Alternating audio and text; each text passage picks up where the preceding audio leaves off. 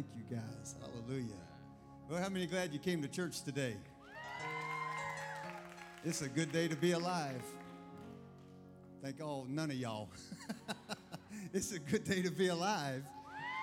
Aren't you glad that the grave is empty? Amen.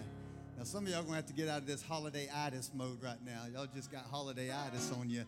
We in church today. Amen. Hallelujah. It's so good to see you in the house of the Lord. We're glad that you're here today.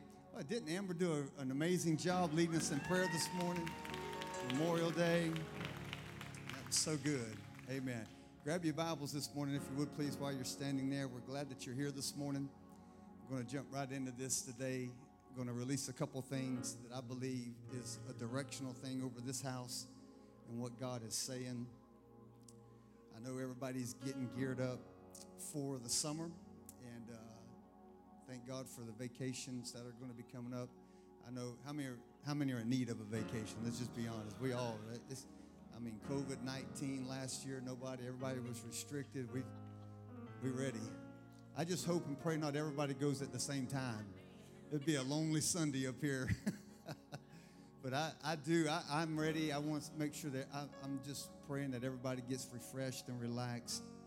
But um, we're, we're kicking something off today that I believe is paramount to the life and the vision of this house.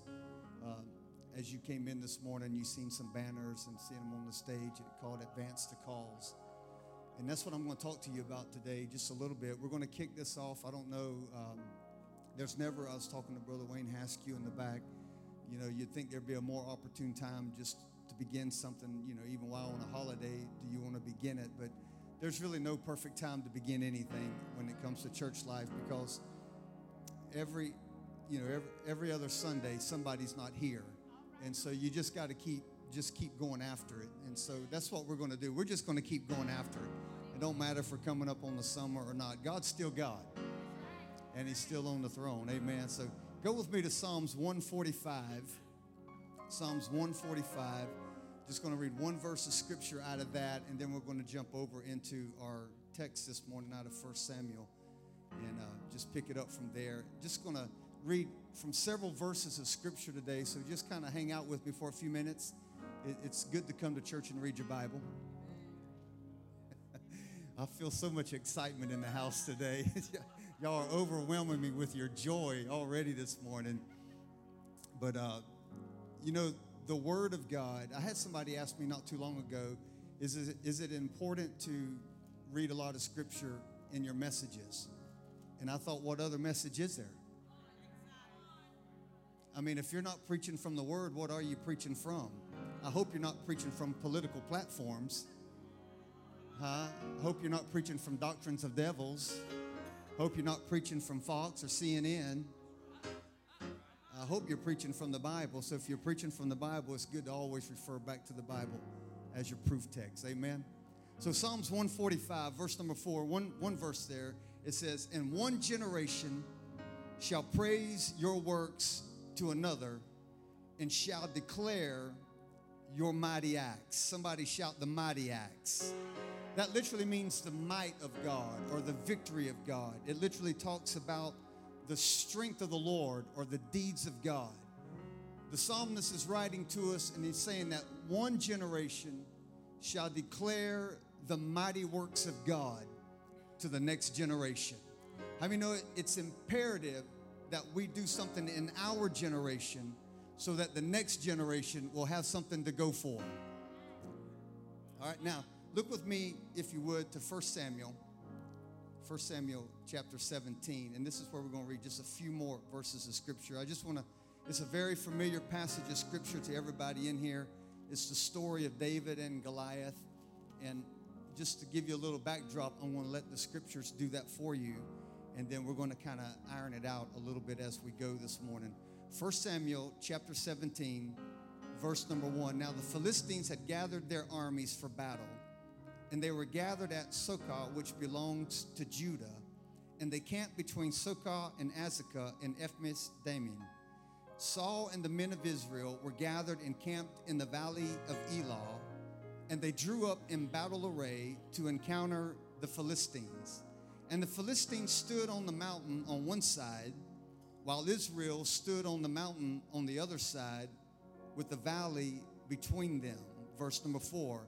And then a champion came out from the armies of the Philistines named Goliath from Gath, whose height was about six cubits in the span. Most theologians say he's anywhere because they argue over what that span is, but most theologians say he was somewhere between 10 foot tall and 13 foot tall. That's a pretty big dude, amen? So look with me now in verse number eight. And he stood and he shouted to the ranks of Israel, and he said to them, Why do you come out to draw up in battle array? Am I not a Philistine that that you that and you your servants of Saul? Choose a man for yourself and let him come down to me. If he's able to fight with me and kill me, then we will become your servants. But if I prevail against him and kill him, then you shall become our servants and serve us. Verse number 10. And again the Philistines said, I defy the ranks of Israel this day. Give me a man that we might fight together. Verse number 11. And when Saul and all of Israel heard these words of the Philistines, they were dismayed and greatly afraid. Look with me in verse number 16. And the Philistines came forward morning and evening for 40 days, and he took his stand. Verse number 24. And when all the men of Israel saw the man, they fled from him and were greatly afraid. And the men of Israel said, Have you seen this man who is coming up? Surely he is coming up to defy Israel.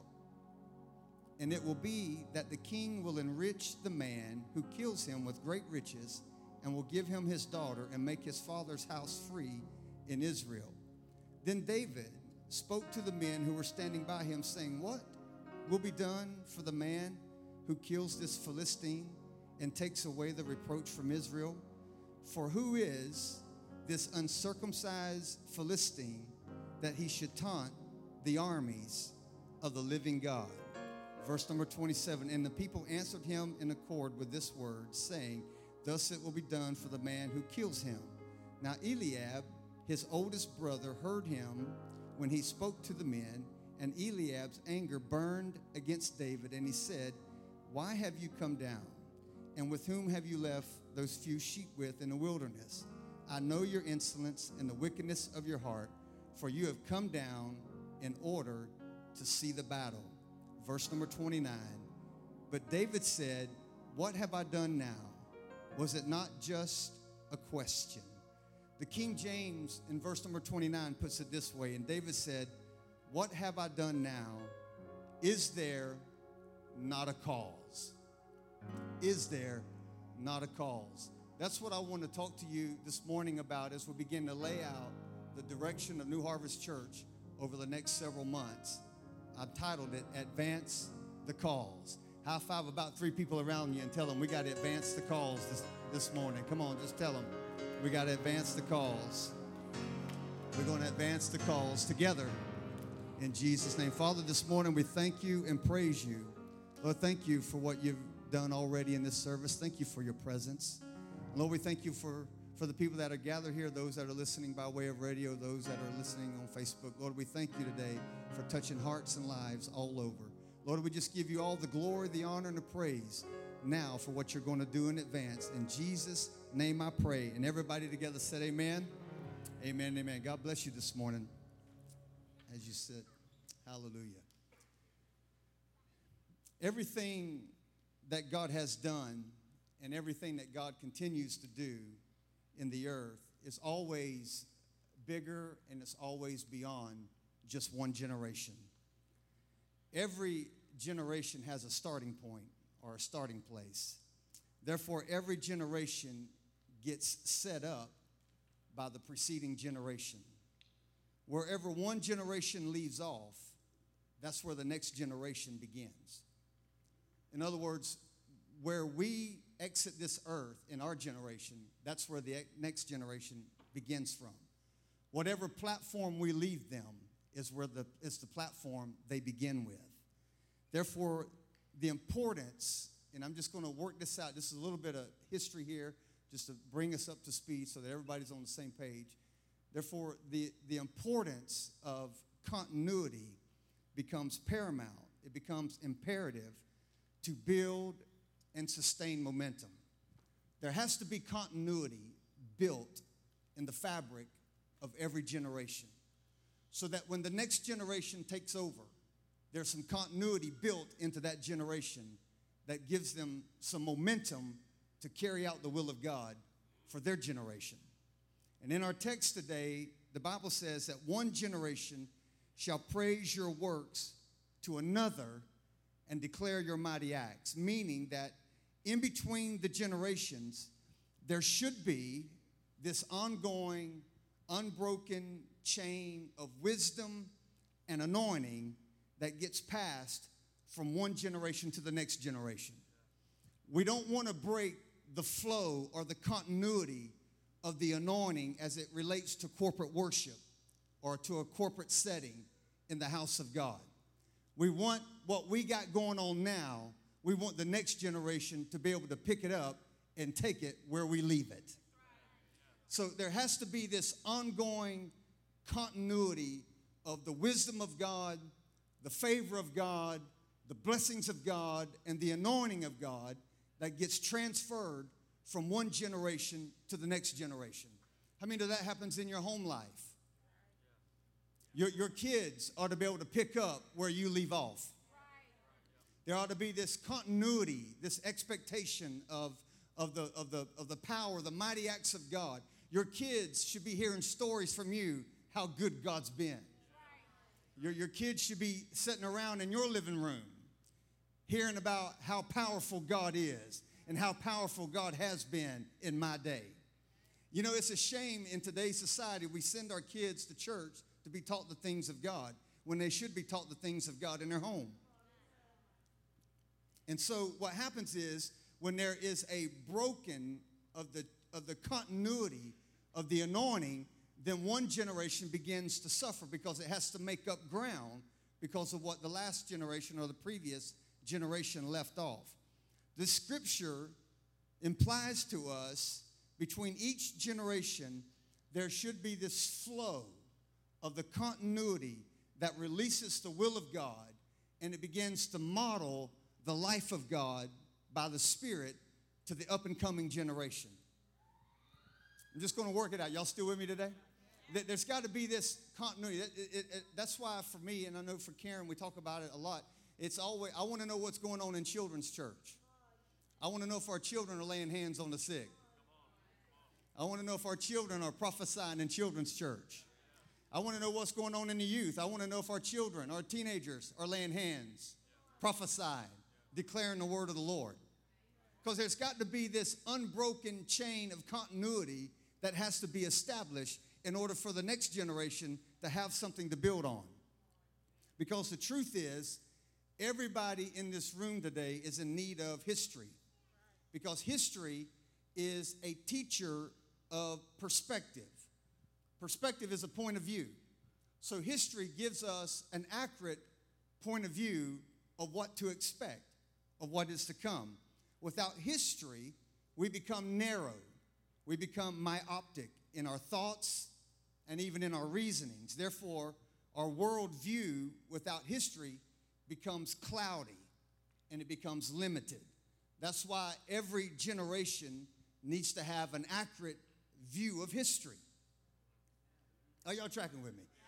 Because if you don't have an accurate view of history, then your view, your perspective becomes cloudy. And then it ultimately becomes limited. And when we don't have the right perspective, then we have the tendency to repeat the mistakes of a previous generation, and we end up living on levels that are full of limitations. We end up repeating things that we should have been past. So, in the kingdom of God, when as it relates to the things of God, we are supposed to have this continual flow of an anointing. There's got to be this continual flow of our history. You want to catch me in a minute? Where one generation picks it up and they carry the will of God into that generation. Now, I know some of you think you're going to live forever, but I promise you, you won't. you're not going to live forever. And, and, and, you know, I know some of y'all praying for Jesus to come back, me too, but chances are he may not. I, I just messed you. Somebody said, this is, I thought he was going to come while I was alive. Well, I hope he does. But what if he don't? I, am not live, I'm not looking for a savior to come and rescue the church. I'm looking for the church to be the bride, to be salt and light in the midst of the earth, to take the will of God even to the next generation should he tarry. And so there has to be a generation that understands that I have to be able to impart the anointing of God because the anointing is transferable. Faith can be transferable. So the anointing has to be imparted to the next generation. That's why we lay hands on people and anoint them. Because there's, there's a transference of things that can happen. So in the kingdom of God, we have to be able to release the continuity of that anointing because one generation shall praise his works to the next generation. There has to be this flow, or one, one of the words that I like to use, there has to be this momentum. We have to have a momentum of miracles. There has to be a momentum of signs and wonders. There has to be a momentum of breakthrough and deliverances and, and, and moves of God. And that, that's why there's so many people even now contending for an awakening of the church. Because if we don't have an awakening of the church, then the next generation starts off lower than where they should have started off. And they'll have to fight for an awakening that we could send into their generation that give them something to launch the movement of God in their day. So there has to be this contending that takes place, this momentum that begins to get built up in the life of every believer. That, in the context of the way I'm using it today, there has to be this momentum that gets built up in the life of a corporate setting. How many know that this is not the end of New Harvest Church right here? In fact, we're just barely scratching the surface of all that God has planned for New Harvest Church. When we began New Harvest Church 30 years ago, we didn't have none of this. we didn't even have this campus. We didn't have this land. We didn't have anything. We didn't, we, we didn't even have a building when we began. We started in the youth center. 30 years ago, when New Harvest Church started, we started in the youth center there in Clewiston, and, and, and where, where was it? By the swimming pool. Is that still called the youth center? Yeah, okay. So we, we started in the youth center there. And, and, and there, there, there's been a lot of people that have come and gone, but not, not everybody has been able to see the progress and the development. Because when we began there 30 years ago, we saw this when we began there. We, we didn't just begin there and hope that someday something would happen. We began with a vision. We began with a word. We began with a promise. And so we began to take that continuity, that anointing, and we began to push it down because now when we began New Harvest Church, Karen and I was a part of the of the first congregation there at New Harvest Church, and we were serving on staff there and doing those things like that. Now our children have grown up in New Harvest Church. This is the only church they have ever known. My girls, this is the only church they have never known. They've never been a part of any other church. They have grown up at New Harvest Church. Now their kids are growing up in New Harvest Church. And uh, Brittany and Jesse's oldest son, Landon, he's already serving in the media department. He's 11 years old. He's already serving. So that's like three generations that have been serving in the life of New Harvest Church. But when we began there, you didn't see all this. And so, what I'm trying to say, what you see right now, it's not the end of anything, it's the beginning of everything. Because there are more families and more children that will begin to grow up. Amen. And so, so, so for example, when, when, when God started, let me just talk a little bit about continuity, and then I'm going to get to, to the main thrust of where we're going when God started with the children of promise to the children of Israel, he started with a man named Abraham. And from Abraham, the children of promise, the children of Israel, had a reference point. They had a history. And the God of Abraham then became the God of Jacob.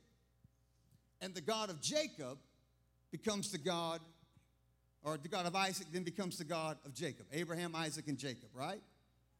Are y'all with me so far? Each generation had a reference point that they could look back to and see the hand of God through the previous generations. Because when God started with Abraham, he started with a reference point. He started with some continuity. He started with a history. So when Isaac comes along and Isaac finds himself living in the land of famine, he has a history.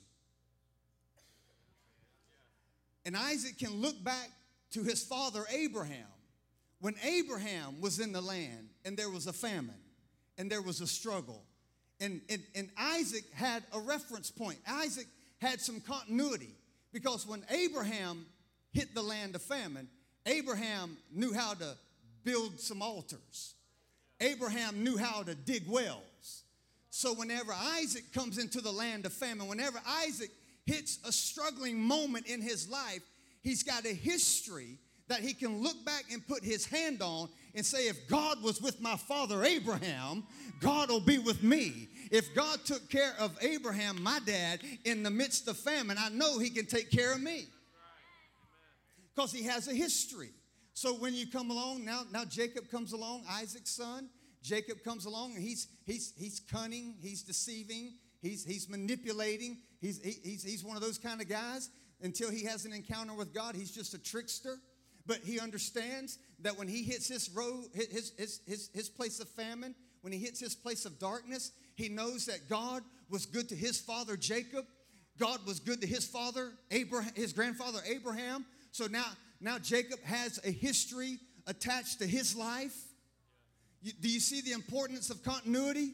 Because there's going to come a day when your children and your grandchildren and your great grandchildren, they need to be able to point back to your life and say, you know what, they may not have always had it all together, but boy, God was good to them. God took care of them. And I, I just want to say that. I can even say that. I, when I come to the end of my life, I, I, there might, there's going to be a whole lot of things that they can say or whatever, but the one thing that they're going to have to say about me, I just know this because unless something crazy happens, I, when they, they're going to say, you know what? My grandpa, my dad, he was a crazy somebody at times, but you know what? God was in the midst of his life. He loved his God. He served his, his God. He served the will of God to his generation. They have a history. So if God met them in struggle, God will meet us in struggle. If God took care of them in hard times, God's going to take care of me in hard times because He's a faithful God. He's a covenant keeping God. So, so they, there, there's a history attached to it. There, there, there's a reference point because now you're thinking, you have to think. The body of Christ has to think multi generational. If we don't think multi generational, then we get stuck in the day that we're living in. Let me just use this for an example worship songs. Tough crowd to be preaching to today, but I want to keep working on it. There are some worship songs in today's culture that I don't care about. But the kids love it. So, in order for me to embrace the continuity of generational anointings. I cannot turn off what God is doing in a new day because it don't fit my day. Because the moment you turn it off, then what you do is is you block the flow. You block the continuity. You block the transference of the anointing in a corporate setting. Now, for the young people, who don't like the songs we grew up on. I'm sorry. You're just out of the will of God.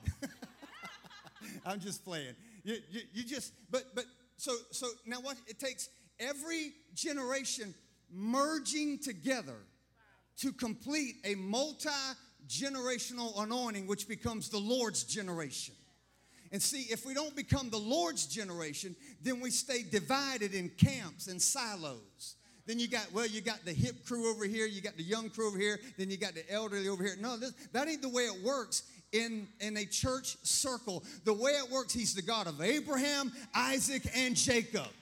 So, so God is a transferable anointing kind of God. So even in this house, and we've worked really hard over the years, but, but even now I, I look around and I see like you some of the songs we may sing, and you know, I, am not, I can't, it's hard. I, I, talk to Pastor Porter all the time. I just can't get my legs to move to some of these songs. Y'all gonna have to sing something different. You're gonna have to go back to some Clint Brown stuff to get my legs to move. And but but I'm not against it because there's a whole genre of people that are growing up that are identifying with that. So the moment we began to pick and choose and we began to divide, next thing you know, we've got a divided flow of the Spirit that's trying to come into the house. And what that does, it blocks the vision of God. Amen. So, so, so there's, there's got to be this, this, this, this multi generational blessing and anointing that gets handed down to every generation so that they know how they got to where they are. It's an important point. Because every generation always has to overcome their struggles. Every generation has always had struggles. And, and they have to know how they got to where they are. And no matter how bad things may get or how bad things go, they have to know that even in, mid, in, even in the midst of the worst times, God is still able. I, I appreciate just what my mom has done for, for me and my brothers because my mom was really the, the, the discipler in our home. And my, my dad loved God, but, but he wasn't the discipler of our home. But my mom made sure that even when tough times hit our home, my mom never hid her prayers. And, and she would always include us in those prayers. And I can remember sitting at that, that breakfast table, if that's, I don't even know what they call it back in those days. It was a table. But that's where we had our cereal. and, and, and while we were eating our cereal, my mom would be reading scriptures to us and then praying over us. And there was a transference of that anointing that gets deposited so that makes you understand you didn't get here by yourself. You didn't just show up because you're all that in a bag of chips. There's been somebody, some of you are in here and you're the first generational breakthrough believers in your family because you had to break through some stuff. There are some of you in here because of the result of a praying grandma or a praying grandpa, somebody that set the tone and the pace of the spiritual life over your life. So, so it, there has to be this, this, this, this flow, this momentum. See, if a generation loses their place along the way, then it affects the flow it affects the momentum of a thing. Because history now, history has a connection. History has a connection. Today is drawn out of yesterday. Tomorrow will be drawn out of today because history has a connection. Let me show you a scripture real quick. Look with me in Exodus. Exodus chapter 20, just to show you a, way this works as it relates to sins. Exodus chapter 20, verse number 5. And you shall not worship them or serve them, for I'm the Lord your God, and I am a jealous God, visiting the iniquity of the fathers on the children on the third and the fourth generation of those who hate me, but showing loving kindness to the thousands to those who love me and keep my commandments. Now, watch how this works. There's a flow, there's a connection. Bad things happen or good things can happen. There's bad things can flow out of history because God said, I'll visit the sins of the third and fourth generation. So if you don't break it in your day, guess who gets to live with it? Because you got to break it in your day. If you're, if you, listen, I'm trying to help us to understand the power of continuity because what you don't get broken in your life, you transfer that down to somebody coming after you. Yeah? Those are the bad things. But there's also good things. Good things can flow out of history. God says, I'll take the blessing of those who obey me and keep my commandments, and I'll run it down through the thousandth generation. Woo. Hallelujah. So, so if there are no, if there, if there are generations after generations in bondage, watch this now, then that bondage begins to pick up momentum and it becomes stronger and stronger to the third and fourth generation because somebody has to break it. When you have an entrenched iniquity or bondage, it gets harder to break and you get more culturalized around that sin. And now you live in, these are secular worlds, but now you live in a world of dysfunction. You live in a world that, that sin dominates your life because it's not broken. And because it's not broken in your life, it gets passed down. This, this is all the more important if you have family and children. Children will imitate what's modeled in front of them.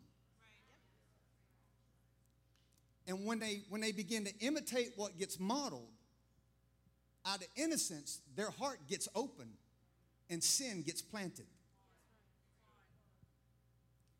And then it begins to pick up momentum and it begins to move further and further down the bloodline.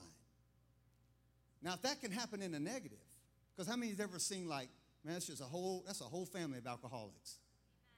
The dad was an alcoholic, the children are an alcoholic, the grandkids are not, I mean, it's just a whole family of That's a generational curse. It's a curse that doesn't get broken. And so it begins to pick up momentum. It has some continuity. Most of the people that are, that are struggling with, with perversion or pornography or, or homosexuality, something in their bloodline. It, it's not that, that, that you were born thinking that way, but you were introduced to that somewhere in a lineage or by somebody else that violated it. Introduced you to something and it got stuck in you. I, I know this is a little heavy, but I'm trying to get us to because I'm trying to help us to understand it that if, if a church setting don't have a flow of continuity and momentum, then we'll just look around this property and we'll say, This is the best it'll ever get. I'm just trying to tell you, this is the least we'll ever be. This is the least we'll ever be. So, so, so, so if it happens in the negative, it happens in the positive. You ever met somebody that just, just likes to cuss? Y'all just look at me. Don't look at your friends, neighbors. And then it just it flows. Like like I, I can meet somebody and then they meet their children. Like man, they sound just like their whoever, because it that's the that that that's the language of their house. And I I'm, I know I'm like a little bit outdated and removed because you know my, my world is not like I mean I did work in the secular world for many years, even with U.S. Sugar, and I was around some of the hardest core heathen guys you can imagine. And, and thank God I've got a good relationship with those guys now. I've led some of them to the Lord. And, but but, but I, I remember in those days, like, you know, just the, the language. Some of y'all are so used to it, it don't even bother you. but I, I thought it was bad then. But now when I watch movies, or I, or I get into a secular event or society and I hear the language, I'm like, wow. I mean, does every other word have to be the F bomb? I mean, every other word. That's not made up, that's true. And if you listen to the, the, the top 10 songs, it's not any different. And so you can see the pattern of momentum you can see the pattern of continuity. So if that happens in a negative, can you imagine what it would look like in the realm of the spirit when you have a people that are Bible believing, Holy Ghost filled, understanding purpose and principle, understanding authority and power, and understand that we can take the gospel to a deep, dark, sick world and see lives transformed by the power of the gospel of Jesus Christ. And you have a, when you have a group of people that can come together like this, like an ecclesia, like this, that can just gather together, even on a holiday weekend, and say, you know, I, I had events planned, but I came to church anyhow because my faith is pushing me towards something greater. And there's a drive in me that says, I just can't stay home and take it easy. Can you imagine the momentum? Can you imagine the continuity that that begins to build in the realm of the spirit? Because, see, I don't think that miracles and signs and wonders should be the abnormal. I think they should be the normal. I don't think people being born again should be abnormal. I think we ought to come every Sunday expecting it. But let me just break that down a little bit. The reason why we don't see it because I'm preaching to the same people. Because if we really believed it, we'd be inviting the lost. We'd be inviting the lost because you know what? If we got good bread, we want to show them where we're eating. Amen. All right. So let me just, this will be on the screen for you. So the longer something is in the bloodline, the more momentum it picks up. Got it? So the longer something stays in the bloodline, the more normal it becomes. The more normal it becomes, the more momentum it has. It just begins to build up momentum. So when there's a defilement in the bloodline, I'm just using the bloodline because it's easier to relate to with continuity, then generational curses are born. The earth, how many know that the earth can be defiled? Nations can be defiled. Generations can be defiled. I've been in other places of the world where demonic forces are more prevalent in some places than they are in other places. I mean, you, you get off the plane and you feel oppression. You get off the plane and you feel heaviness. You get off the plane and you can feel demon, you can smell demons. I'm telling you, you, you can be in certain, I, I've been in certain places in this city, in certain neighborhoods, in certain houses where I, where I had to go minister to and you walk in there and you can smell demons because they're more prevalent because they're given access to. Right? So things can get defiled. So when it comes to our territory, this is the way I think about it. Ephesians 4:27, this will be on the screen. It says, "Give no place for the devil." One translation says, "Give no opportunity for the devil."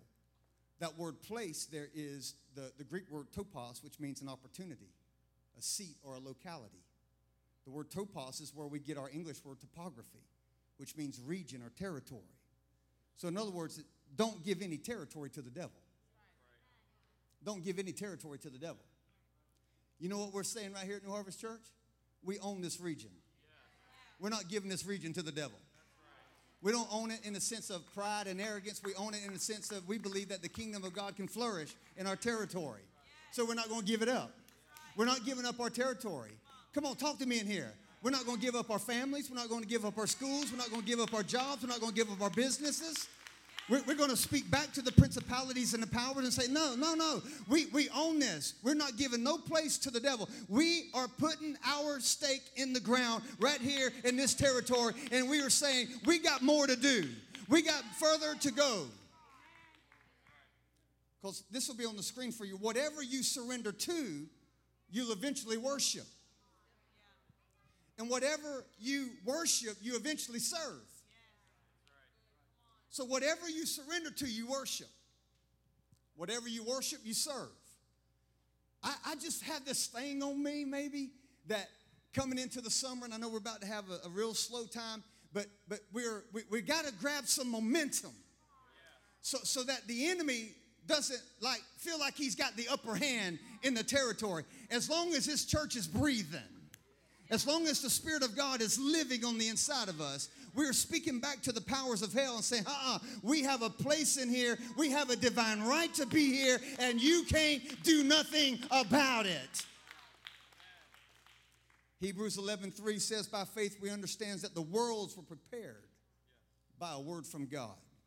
Not only did God create the world physical, but that verse is even broader in its sense because it also deals with time. That's what it means. The word world there is the word aeon or aion, which literally means more than physical. It speaks about the ages. And he says, the worlds, the ages, the time was framed or prepared by a word from God. That word prepared or framed is the word cartizo, which literally means to mend or to complete or to repair. It means to fix something that's broken or that's been rent in two. It talks about connecting or joining back together. So by faith, if you read it right now, like that, according to the understanding of the Greek definitions, by faith we know that the ages, times, history was connected to their proper positions by a word from God. Mm. So when you think about it in those terms, so God is not only the one who doesn't start at the beginning of something, God is the only one who starts at the end of something. Isaiah said, There is no one like him. He knows the end from the beginning. God will always finish something before he ever starts something. Come on, talk to me in this Holy Ghost place. So that means God is not trying to figure something out. He's not up there saying, Well, what I got to do now? God's not trying to figure anything out. He's not up there trying to see what he needs to do next. He never really finally decides anything. He never really makes up his mind. He's already declared what it will be, and it's already been done. Come on, you got to get that. You got to go deep with me in your spirit. I know you, boy, some of y'all falling asleep. I hope you fall out of the chair. I, I pray that over you. I pray, I pray God protects you when you land, but I hope you fall out of the chair. That you got to understand the, the depth of this, the depth of what God is saying here. God has already declared things in ages. So, so, so God's not up there trying to figure out, well, what, what can I do to help them now? God's already made a way. God's already provided a way. God already has a plan. So the church has to tap into Him, not God tapping into us. The, the greatest movement of God in the earth is not God doing something in us, it's us partnering with what God has already done and we begin to exercise the authority as a right of a believer, a covenant right, to mandate the will of God in the earth. That's why when sickness comes, you got to battle it by faith and you got to say, by his stripes, I am not going to stay sick. By his stripes, I am the healed of the Lord. I'm just, I'm just, these are simple things. These are elementary things, but I, I, know this past week, Karen and I both, we were fighting sickness in our bodies. I think I got dehydrated and I, almost went into a coma. I don't know what it was. I lost my mind for about a day. And, but, and I can remember laying there and saying, God, in, in, in the name of Jesus, I lay hands on myself. I speak to my body and I say, You respond according to the word of the Lord. I don't have time to be sick. And God's not just going to put healing on me, He's already provided healing for me, but I have to access what has already been provided by a word from God. Hey, that works in your finances, that works in your health, that works in your marriage, and that works in your children. So, so, so the ages are connected. So, so, so what God does is, Hebrews 11.3 again, the connecting of the ages, or to reconnect something, that word cartizo, is a word picture. This will be on the screen. It's a word picture of setting of the bone. It's the realignment of something. It takes what is out of alignment and brings it into alignment. That's what the setting of a bone is, right? Some of you medical people can help me. Okay. If it's dislocated, if something is dislocated, then it can't function properly, right? It may function a little bit, but it can't function at the level that it was designed to. So it has to be cartizo. It has to be reset. It has to be set prepared. It has to be framed back into its rightful place. And then when, if, if, you, if you ever broke a bone in your body, you know that even the doctors will tell you that when that bone heals, it's stronger than it was before. Am I the only somebody in the building today?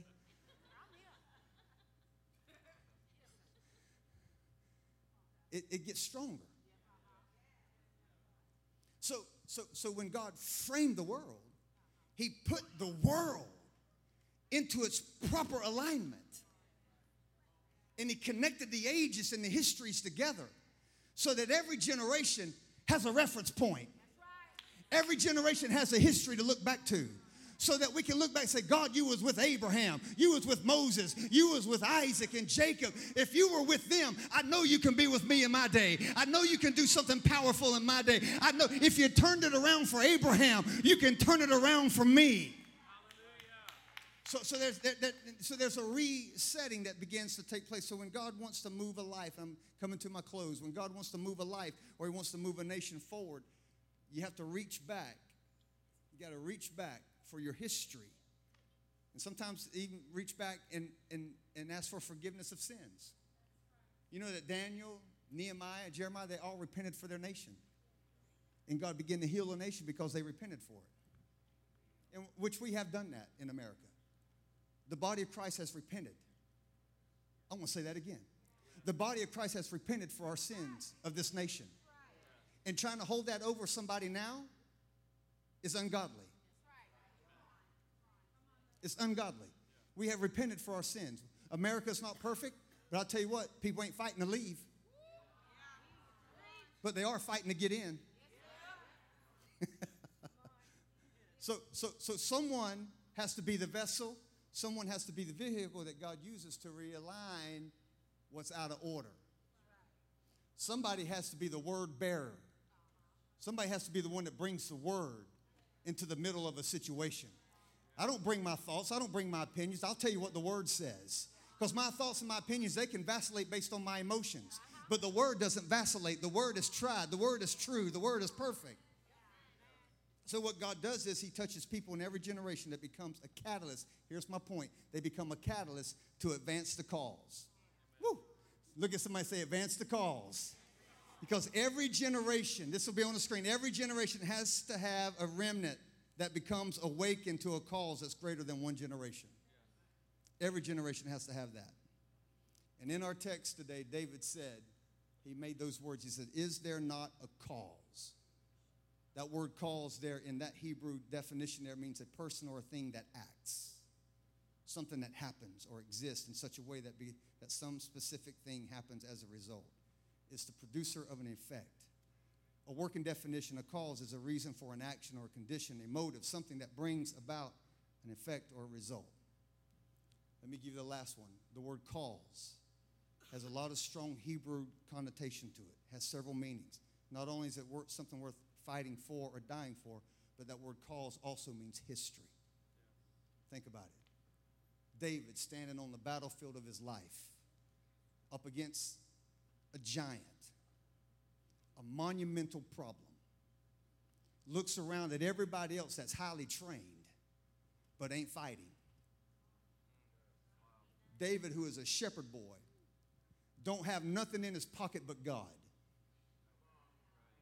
Everybody else have, have, have weapons. They've been military trained. And they're going against the Philistines. And everybody, we read it in our text, Israel was on one side of the mountains and the Philistines were on the other side of the mountain. And every morning, Goliath would come down off that mountain and stand in the valley of Elah and says, Give me a man to fight. And if I beat him, y'all will serve us. If he beats us, beats me, we'll serve you. Give me somebody to fight. And the Bible says that all of Israel camped on that side of the mountain. They were fearful and afraid. Here comes David. He has nothing but a word from God because a word can fix things. A word can bring things together again. A word can make things right. David comes to the battlefield and he looks at everything that's going around and he says, Man, is there not a cause? Is there not a cause? Are we going to let this uncircumcised enemy of God keep the children of God in terror? And David steps on that battlefield with nothing more than just a pure relationship with God. There's something about people who have a real relationship with God that can stand in the midst of trial and trauma and not be fearful. So, so, so David, David, David, here's David. David literally, literally, when he said, Is there not a cause? David could have been saying to his brother, Is there not a history? Come on, New Harvest. I know we're weak in numbers today, but stay with me for a moment. Are there not some promises in our past that gives us favor and blessing that we need in our day to overthrow this problem? Has God not been good to us in our past? Has He not been faithful all along the way? And that's what David was saying. Do we not have a history? You are fearful and afraid because you're looking at a man. I am convinced that God is with us and we have a history with the promises of God. And I'm not afraid to face what I don't know if I can handle or not.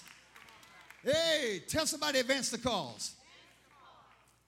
Could it be that David, watch now, I'm, I'm about, give me five minutes and, and we'll be out, okay? Could it be that David was referring to a future history? Or maybe not just a history to reconnect to or to connect to, but maybe he was referring to a history that we're about to write. Maybe God is calling this generation. Maybe God is calling this body of believers. And I am convinced of this. Because if you're under the sound of my voice today, I am not giving you what I feel. I am giving you a direct word from the Lord. God is calling this house to write the history for the future generations that will rise up behind us and they will slay the giants of their day just like we slayed the giants of our day. So, David, here he is now. He, he, he, he's on the battlefield, and I, and I just can't, I, I, this ain't scripture. I'm, these are just these are options because he said the word calls means history, so he could be referring, do we not have a history that we can connect to? Or maybe we have a history that we can that we can write for ourselves. Okay? Either way, it's good. maybe David was saying history is going to include what we do here today. I am convinced that God puts us in moments in the life of the anointing when certain things can be done and said and released that begins to break open the realm of the spirit to a greater dimension. When I was thinking about this and just working it out and praying it through, I felt like God was saying, What we do today, what we do today in this battlefield will determine the next decade of history that will be played out in the life of this fellowship. And should the Lord tarry, some of us won't be here 10 years from now. Some of us won't be here 20 years from now. Some of us won't be here 30 years from now. But should the Lord tarry, we don't know about tomorrow, but I can do something today. I can put my foot on this battlefield today and I can begin to write the history for the generations that are coming behind me because if God was good to me in my day, I believe God will be good to them in their day. So 1 Samuel 17, and watch this. The battle takes place at Sokoh. This is very important, which is in Judah, in the valley of Elah. The territory, watch this, be, belongs to Judah. We know Judah means praise, right? So they're fighting in a territory. They're fighting in Sokoh, which belongs to Judah. David is from the tribe of Judah. That's his lineage. That's his peeps. That's his tribe. That's his folks. That's his clan. I'm trying to find you. That's his relatives. That's who he hangs out with. David's from the tribe of Judah. Isn't it interesting that Jesus comes through the lineage of David? Jesus, Jesus himself comes through the tribe of Judah. This verse gives us two, two those two verses gives us indications of why David is going to win this battle. We get to read it afterwards. David had to live it out in history. I want somebody to read about what we did today, 30 years from now. The battle will win, will be won by David because they're fighting in David's territory. They're fighting in the land that God gave Judah.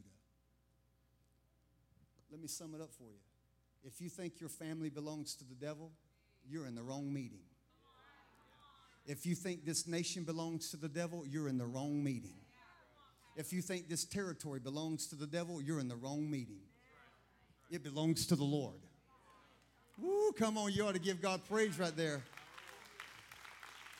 In essence, David is saying, The land was given to me, my tribe was given to us by God. He was talking to Goliath, but you can say, Devil, you can't have my land. I have a divine right to this dirt. I'm telling you, when you start thinking like that, I know y'all ain't preaching the way y'all normally want me to preach, but I'm just trying to drill something in this house. The reason why New Harvest Church has to move to the next phase is because we have divine dirt that belongs to the kingdom of God. And we're not about to give nothing up over to the devil. Nothing. I tell people all the time, especially those, those ones that don't, don't come very much, you're jeopardizing your children. You're jeopardizing them. Well, I don't want to make my kids go to church. I don't want to make them hate God. You've already trained them to hate God. You have trained them to miss God. I tell them all the time, you need to be in church. And you need to be a part of a vision that's going to carry something, a continuity, a momentum down to the next generation. And David was saying, I have a divine right to this dirt, you uncircumcised Philistine. I always thought it was interesting. I think I used this before years ago, or maybe whenever it was, but David never calls Goliath by name. It's all through the text. The Bible calls him Goliath, but David always calls, called him uncircumcised. He said, You uncircumcised Philistine. Can you imagine two guys about to get into a fight? Well, you ugly. Well, your mama ugly. Well, you uncircumcised. what? What does that mean? Here's how David knew he had the upper hand Goliath was uncircumcised, circumcision was a part of the covenant. And David knew, according to history, oh Lord, according to history, according to the Word of God, anybody that cursed God had to die of a stone's death. And David saying, You're standing in my face cursing the God that we worship. Today, you come against me with a sword and a spear but I'm coming against you in the name of the Lord. I'm in covenant, you're not. I'm going to win, you're going to lose. I've got the upper hand, you don't. I may not have the weapons, I may not have the knowledge, I may not have the degrees, I may not have all the understanding, but I got one thing you don't have. I've got God on my side. I've got God in my camp. And when I stand and I face you, there ain't but one head that's going to roll today, and it's going to be you. You uncircumcised Philistine you filthy mouth talking son. You're about to meet the powerful match of God that nobody has ever been able to dispute. Come on, give God a praise if you believe that. Give him a praise if you believe that. I've got God on my side. Therefore, I cannot lose. I can, I cannot lose. There's no way I'm going to lose this war. I'm telling you, you ought to be telling that to yourself every day. Look at yourself in the mirror, and you need to be describing yourself to yourself. And you need to say to devil, Devil, you are an uncircumcised. You are out of covenant with God. I am not out of covenant. I think I just lost my mic. Woo! If I had some help, I'd preach. We, we can stand. Come on, just stand. Because I'm, I'm going to finish with this right here. What I'm trying to say, it doesn't matter what the media says. Watch this. It don't even matter what government does. No, y'all miss me. Some of y'all are way too political. Well, you know what we do? We, we try to politicize the gospel. Everything else gets politicized. Coronavirus gets politicized. Racial, race, racialism gets, racism gets, whatever, gets politicized, right? Everything gets politicized. And so we try to politicize the gospel. I want to tell you something. God don't need a government. God don't need the media. God don't need the media to be his voice. He needs his people to be his voice. When you have somebody that understands, I'm in covenant. I'm, I, I bear the marks of covenant in my spirit. That means God is for me, not against me. It was a sign to David that he's going to win. Now, here's the thing. This is the last thing we're going to do right here. He does something in verse number 40 of chapter 17. We didn't read it. But just, just so I can pull all this together. When he goes to the battlefield, the battle, before all that, if we had time to preach all, he goes and tries on uh, Saul's armor. He tries all this armor on. And he goes, it don't fit. It's not been tested. You can't take natural armor into a spiritual fight. It ain't gonna work. So the Bible says he goes to the battle line in verse number 40, and it says, it says it's in verse number 40. Never saw this until about a year or so ago. And he grabs his staff. A staff. What, what, what's it about a staff? What's the big deal about a staff? Well, in those days, shepherds would carve their history on their staff, either in writing or in pictures. That's what it was. So David reached for his staff. David reached for his history. Because God spoke a word and he began to katartizo the world. He began to reframe and mend the world. And David, David, David grabbed some history with God. And if that wasn't enough, maybe on his staff, and this is not proven, but maybe, maybe on his staff, maybe, maybe he had a picture of that lion that he killed. Maybe he had a, a carved out picture of that bear because when he was talking to Saul, he says, You know what? I, I, can't use all this, but man, there was one day when a lion came down out of the hilltops and he took one of my father's lamb and I rose up and I struck him and I killed him and I just carved a line out on my history because if God was with me in my lion days, God will be with me in my giant days. And then David said, That's not even all. I mean, there was one day when a bear came out of the tops of the mountains and it grabbed one of my father's lamb. And, and I just rose up and I struck him by his beard and I killed the bear. I've killed both lion and the bear. And this uncircumcised Philistine will be nothing. Because he has a history. He reached for his history. He grabbed his staff he grabbed his staff, and the Bible says he ran to the battle line. Pastor Carlos, can you help me real quick? This right here, just hold that bag for me. Just, just kind of stand there.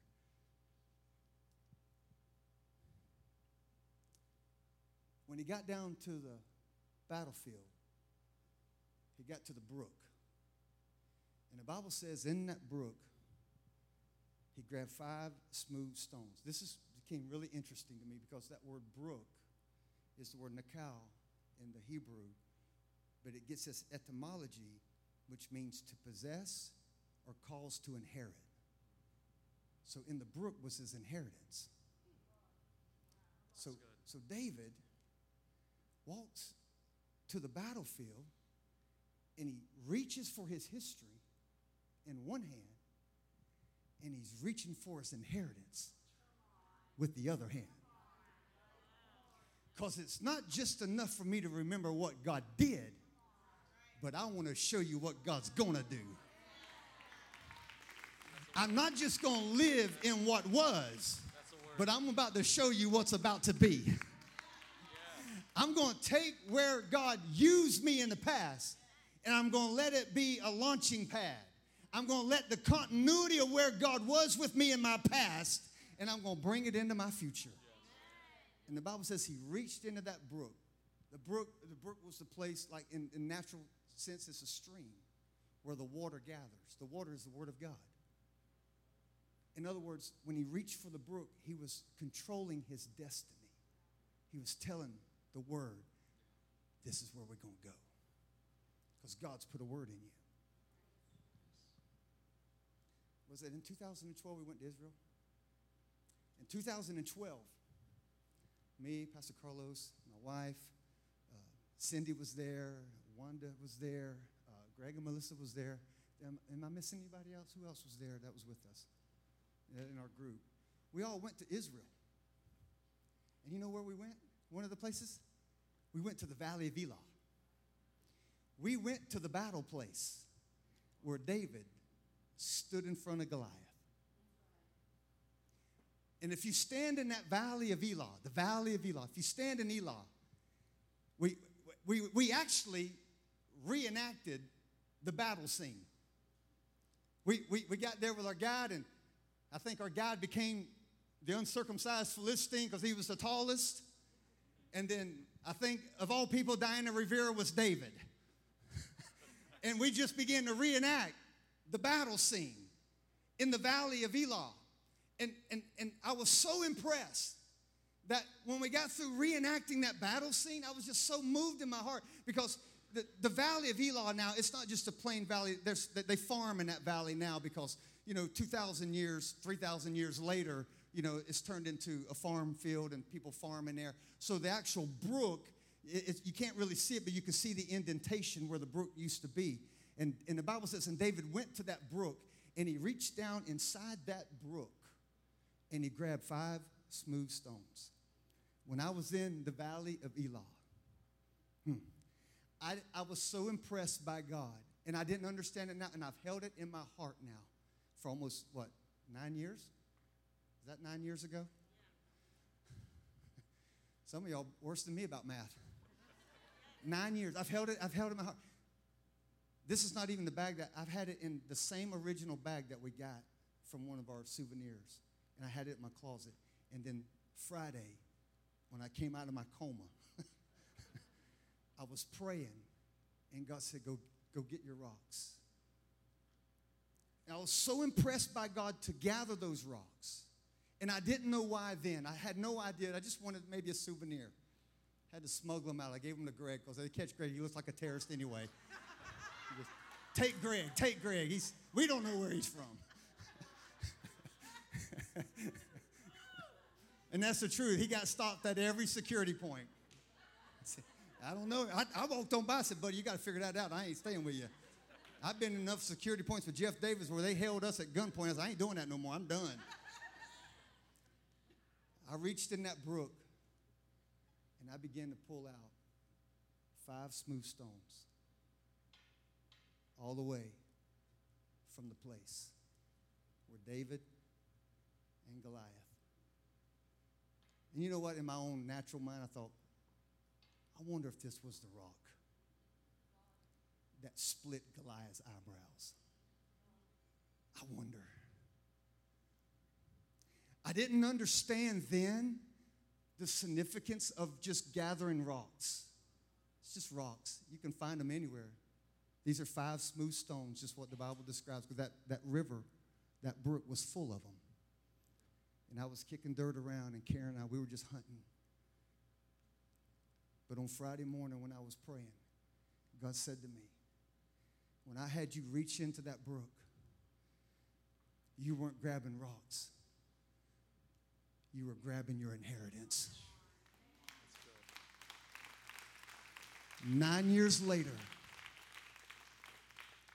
nine years later, the revelation has become clear to me. Can I tell you something, New Harvest Church? We're not just going to live in what God did. We thank God for our history, and it's been a powerful history, and God has been good. But you know what? I'm looking for my inheritance. And I'm reaching. I'm telling you, I'm reaching with everything I got for the next phase of my life and this ministry. And it's not so that we can say, man, we built something so people could pat us on the back and say, what a, what a great building.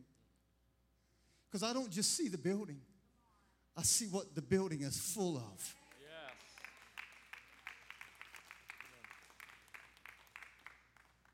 So we're reaching. So this is why we're doing this. It's called Advance the Cause. We're going to advance the cause. And I broke it down it's, I've talked to numerous pastors. Pastor Lonnie, the last guy that was here last week, I talked to him. He's, he's the executive guy over the, uh, the network now for Bishop. I've spent hours talking to him about this plan. And I said, if I'm wrong, stop me.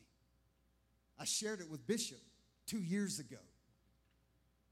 But COVID hit, and we had to put it on hold.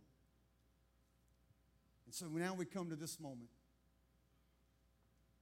And I'm saying, God, I want to reach. I want to reach for my history. And I want to reach for my inheritance.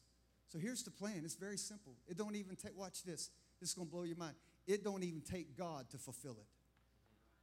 But if God gets involved, it's going to be better. This is how natural and basic it is.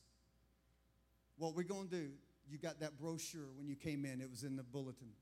There's five dates on that brochure, five dates starting in September. Guys, you can just throw those dates up there, starting in September. There's five dates. No, just go to the dates. Go to go to September the 12th. Huh? Is that it up there? Yeah, there you go. September the 12th. That's what we're going to receive our advance the cause offering. Then we're going to receive another one in 2022 on January. And then on Sunday uh, in uh, April, which is our Easter Sunday, it's our normal resurrection seed offering. We're going to do it on that day so you don't have to do two. Isn't that a blessing? And then we're going to do one in September again. And then we're going to do one the first January in January in 2023. Five offerings. Five offerings. Here's where we're at. This building and this property, we owe $732,000 on it. That's where we're at. That's what we owe. Here's the plan. Here's the plan. It's so simple, it's so basic. Now, just understand this is a model, this is a template. This is not what God says to you. This is something, if you don't know what God's saying, you can go by this. Because there's some that can do a whole lot more, and there's some that may not be able to do as much. The key is, is everybody doing something. Don't be a non tither and a non giver. You're out of covenant. There's no protection over your life. There's none. This is how we're going to do it. This is how I broke it down. This is just a template. 120 people, 120 given units, giving $1,185 once every four months. That's when those offerings are. Okay? And somebody said, man, that's a lot. That's $1,185. That's one time every four months. The way that breaks down is 120 people given $296 a month.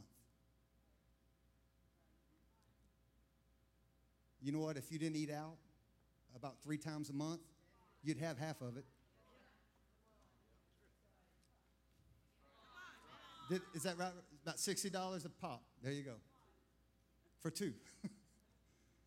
That's 120 people. Let's break it down weekly. That's 120 people giving units, giving $74 extra a week. Wow. Wow. So if you add all that up, that comes to 142,000 every offering. We do five offerings. That's $711,000. Well, you said I thought we had 732,000 on the mortgage. Well, we're about to sink 30,000 into that. We're about to eliminate 30,000 of that. Glory. Thank you, Lord.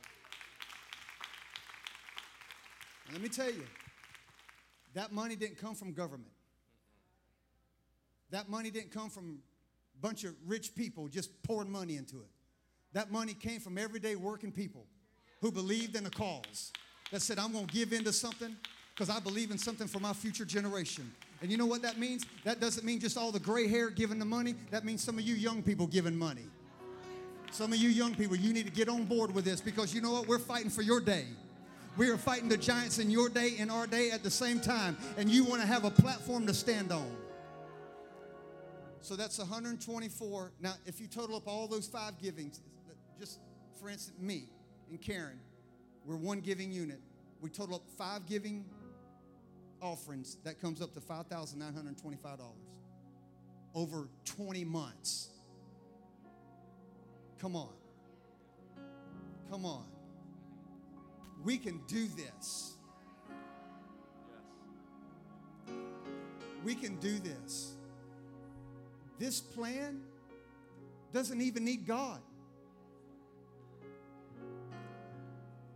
But if God gets in it, whew. Can you imagine God getting involved in your sacrifice? Wow. You remember when Pastor Suli was here several years ago from Fiji? Remember Pastor Suli from, from Fiji? He stood on this platform right here about three years ago. And he said, We were getting ready to build a $7 million building. $7 million. We're looking at 700,000. There's a big difference. Yes. He said, We're going to build a $7 million building. And he's talking to Fijians whose average income was $600 a month. Some of y'all make that in a week. They were making it in a month. He said, We're going to build a $7 million building because the whole island is going to know that God is alive in Fiji. So they began to build. And I asked him behind the scenes, I said, How much did you have when you started? He said, We didn't have nothing. He said, I rented bulldozers and makeshift survey crews. In other words, it wasn't a real survey crew. People just got out there and started hammering stakes. He said, but we began our journey. And in 15 months,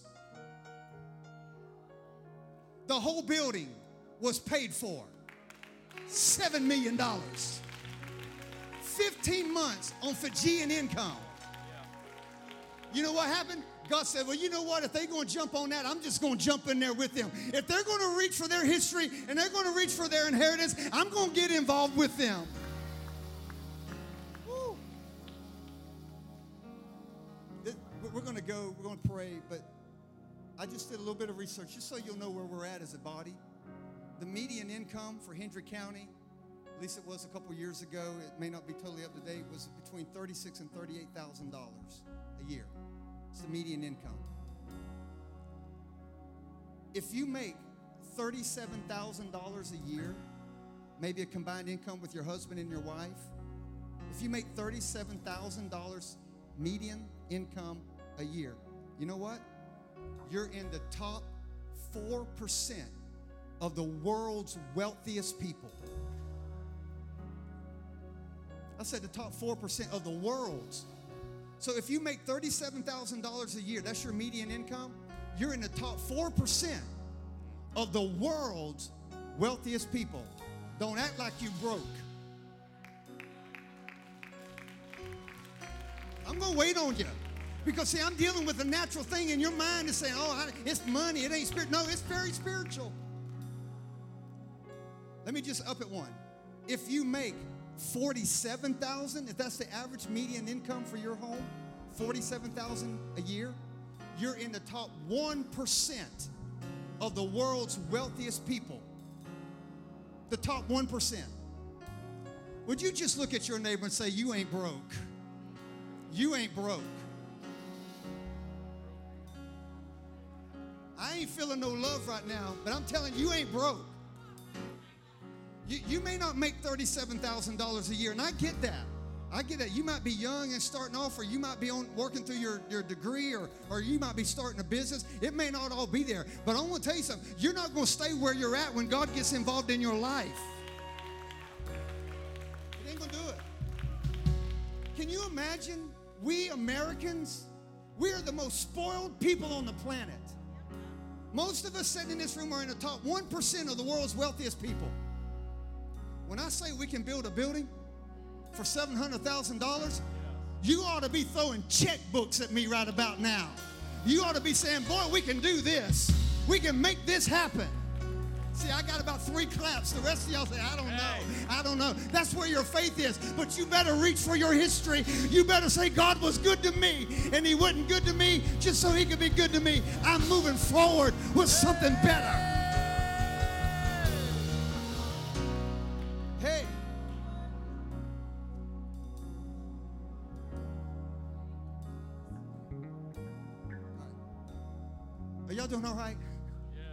Y'all got tomorrow off anyway. It'll be all right. Sleep in.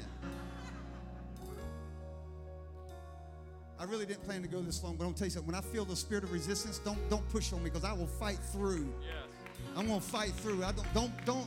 And some of y'all came in here with resistance. I felt it. I felt it. I felt it when I came in here.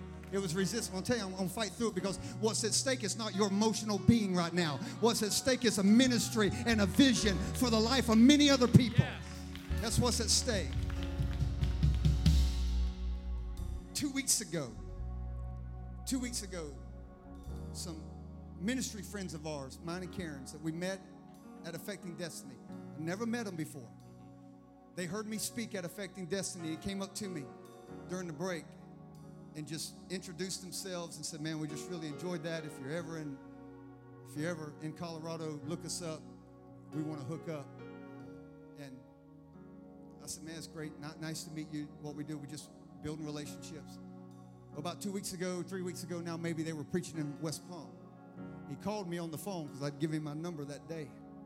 He called me on the phone and says, Hey, I'm going to be kind of in your neck of the woods. Can we do dinner? Can we do dinner together? I said, Yeah. I said, We'll work it out. So me and Karen and he and his wife, we got together on a Friday night, went down there to my other, my other job, Sunrise. Where I help Greg and all them run everything down there. I'm there so much. So I went down there and we were there at Sunrise. And we were just talking. I mean, I, I had a five minute conversation with him in Oklahoma. We're just talking. He don't know nothing about us. Heard me preach one time for about 40 minutes, and that's it. He don't know nothing about us. So we're just talking. We get through talking. He goes, Can you show me the property? Is it okay if we just run to the property? Can I just see what God's doing in Clewiston? So we did. Karen and I brought him down here. We brought him inside the sanctuary. And this was three weeks ago. This is before anybody knew this plan. Before anybody knew it. Before the, the, the, the growth track people. Nobody knew this plan yet. This is before then. So I'm we're, we're walking through here, just telling him about everything. He goes, man, that's awesome. So I give him the plan. So I believe in 20 months, we can pay this thing off and we can build a new sanctuary. I said, I believe that. He's looking at me and said, I believe you believe that. Because I kind of get excited. Last week, he wrote a check to New Harvest Church. Said, here's a thousand dollars. I don't know what all y'all gonna do down there, but I just want to be a part of it. What I'm trying to tell you, we think it's just, you look around and say, well, it's just us. No, I'm telling you, the sound of this ministry is being reverberated Yes. around the parts of the world, and people are going to rise. People are going to rise to be a part of it. We're going to do it. So that's what I'm asking. So in September, where, wherever that date was, September 9th, what was it? Huh? Somebody help me. September 12th. September the 12th, our first advance offering. What is the goal? What is the goal for you and your family? $1,185. People have already started giving. We've already started giving to it. You say, I can't do that. Yes, you can. If you will prepare for it like it's a God thing, we will meet that goal. And in five offerings, we'll burn the mortgage. And we'll start. We'll start. 20 months ain't a long time. We'll start pushing dirt. And we're gonna build a bit. If we had time, I'd show you all the new building. We got some more things going on in it, but we don't have it. Come on, come on, Laura. You got something you want to share? We want to let you take a moment here, share what God laid on your heart.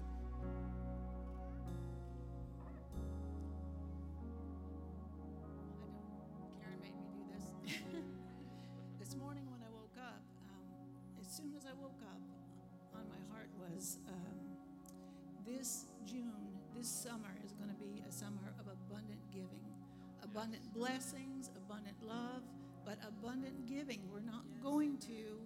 Um, it's summertime, we can't afford it. No, we're going to have more than we've ever given before. And this morning, I told Jason, Today we're going to give a special offering. I, God's laid it on my heart, and the check is in my bag for a thousand dollars. When you said a thousand dollars, I said, "Wow!" So it is a word from God. No, and I did not know about. Uh, Nancy touched on advance the cause, but I did not know any of this. No, so God's moving and He's working, and we've all got to do it together. So, yes, all of us. That's powerful. So there's another thousand that God's just already speaking.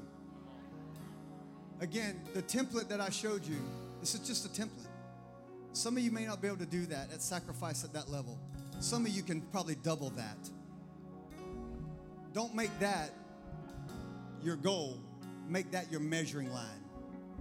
That's the least I'll do, but I'm going to hear God. I'm going to hear God. And I may not be able to do that, but you know, if I can only do half of that, but it's going to be my sacrifice. And together we're going to advance the cause. Amen. Thank you, Lord. Jason, thank you for that seed. We receive it. It's going to go straight into the building campaign right now. It's going to go straight in there because we believe, we believe in 20 months. In 20 months. Come on, talk to me. In 20 months. We may even start building before then. We may start building before then. I'm just telling you. I'm just telling you because I'm already working now. I'm working with the banks now. I'm getting in contact with them, and I'm already working with the planning and the zoning and all this, starting to work on permits. That's starting this coming week. We're starting right now because I'm not pulling back. I've got my inheritance in one hand, I got my history in the other hand, and I'm going after my giant. I'm going after the giant over this city. I'm going after the giant over the families. I'm going after the giant over the economy. And we're going to release the will of God. Come on. Come on. Just lift up your voice. Just begin to give God a praise. Hey, come on. All things new. Yes, Lord. Yes,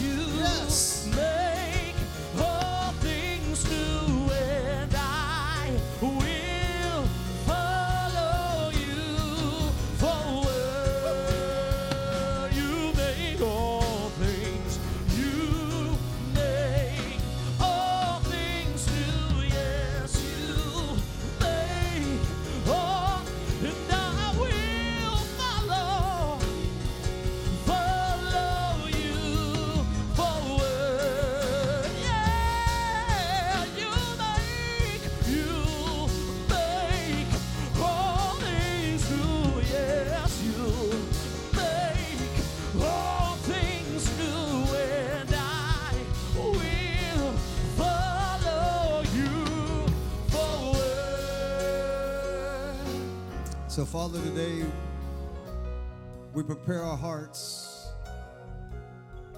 for the most monumental, aggressive attack on the enemy of finances we have ever done in the history of New Harvest Church. Lord, we are coming together under the banner to advance the cause. Is there not a history at stake? Do we not have an, an inheritance to reach for? So, Father, I thank you for the courage and the boldness over men and women in this sanctuary today and those that are listening by way of radio or Facebook. God, I pray that courage would rise, hearts would rise to the occasion. And Lord, we would face the uncircumcision enemies of our life, knowing that we are in covenant with an almighty God who cannot fail. So, Father, we thank you and we give you praise and we honor you today as the chief shepherd of not only of our soul, but everything, of everything in the earth. The Lord is my shepherd, and we shall not want. The Lord is our shepherd, and we will not lack in anything. No good thing will you withhold from them who walk uprightly. So, Father, we declare today we are moving as an army. Come on, let an army rise. Let an army rise today because we are advancing the cause in the mighty name of Jesus. And we thank you for it in Jesus' name. This is what I want you to do. You got that brochure? Just do me a favor. Please don't leave it on your seat. Take it home. Put it on your refrigerator. Put it on your makeup mirror. Put it on your desk where your keys are. And just say, God, we're going to pray over this thing for the next 20 months. There's all kind of vision written in there. I, we wrote, Pastor Porter put a lot of stuff in there for me. There's all kinds of stuff written in there to help you encourage, to give you a visual so that you'll know when those dates are coming and we're going to be we're going to be in prepared and plan for it. Amen? Last thing if you need prayer today our altar workers are here our, our, our, our ministry teams are here our staff is here. I don't want you to leave out here today and you don't need prayer. If you need prayer i want you to come and pray. We want to pray with you. I just went a whole long way to get to all these other things but i want to make sure that you get prayer today. We want to come in agreement with you. That's the most important thing is us connecting with you Money is a side issue, but we want to connect. So if you need prayer today, our altar teams are here, our staff is here. We want to help minister to you today. Amen. If not, have an incredible Memorial Day. Let's remember the brave, the fallen. God bless you.